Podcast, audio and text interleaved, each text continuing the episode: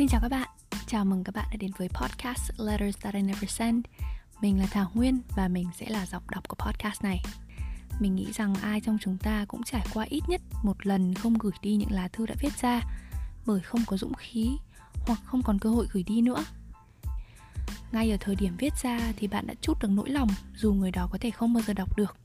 Vậy nên nếu thấy thoải mái thì bạn hãy để podcast Letters That I Never Send được chia sẻ những lá thư của bạn nhé. Bạn có thể gửi thư đến email letters that I never send radio gmail.com và mình sẽ giúp bạn mang những lá thư đó đến với thính giả của podcast này một cách ẩn danh.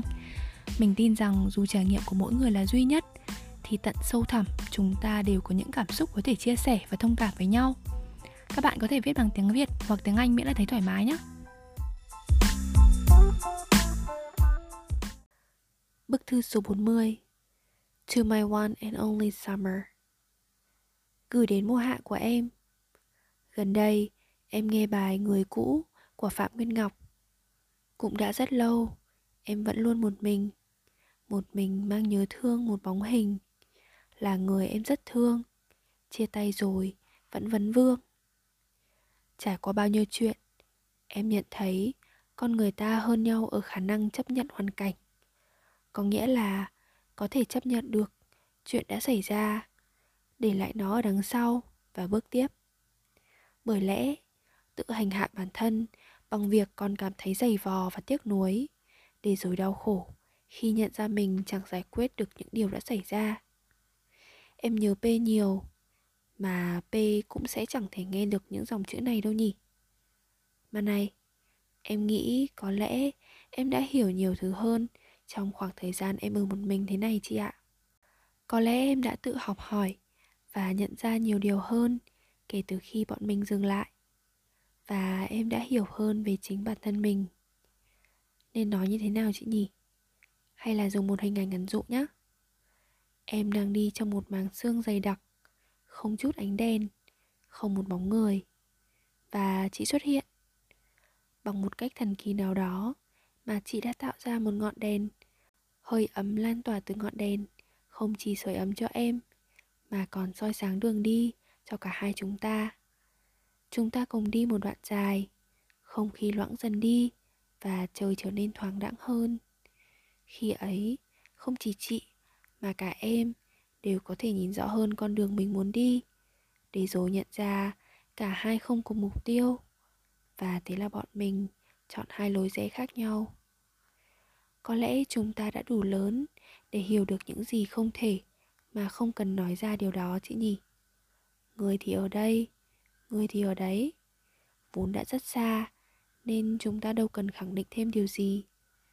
Nhưng đôi khi, những cảm xúc hạnh phúc vui vẻ vào mùa hè ấy lại ùa về. Cho dù không còn những hình ảnh hay âm thanh, thì ký ức ấy nó vẫn nguyên vẹn như vậy. Giáng sinh năm ngoái, em lại đi Niagara Falls chị ạ. Bọn mình từng đùa nhau về việc biên giới Mỹ và Canada cứ mãi đóng cửa trong mùa dịch thế này. Nhớ nhau quá mà chẳng được gặp. Hay là bọn mình ra thác đứng nhìn nhau. Đêm Giáng sinh ấy, trong một khắc, em đã rất muốn nhảy xuống dòng nước lạnh âm độ và gần như đóng băng ấy chỉ để bơi đến chỗ chị và ôm chị một cái. Em từng nói ước gì em có nút tua nhanh để qua hết quãng thời gian tuổi trẻ cực nhọc thế này ở xứ người. Khi ấy chị bảo, thua nhanh làm gì, vì khi ấy thời gian chúng ta ở cạnh nhau cũng bị thua nhanh đấy. Bây giờ đây, em chỉ muốn có nút tua ngược thời gian thôi chị ạ. Cũng chẳng để thay đổi điều gì ở quá khứ. Chỉ là em muốn cảm nhận được niềm hạnh phúc ấy một lần nữa. It does seem like I must always write you letters that I can never send. although I've been trying not to write about you. Now that summer is gone, and you are the one that got away.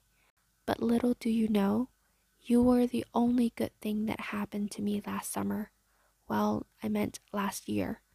2020 sucked, but you were an example of better things to come.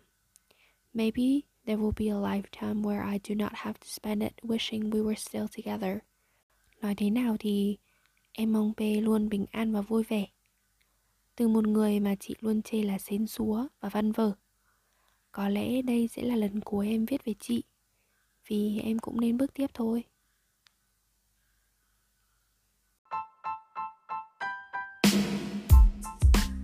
Cảm ơn các bạn đã lắng nghe podcast Letters That I Never send Hãy nhớ là các bạn luôn có thể chia sẻ những bức thư của mình qua email letters that I never sent radio com nhé. Hẹn gặp lại các bạn vào những bức thư lần sau.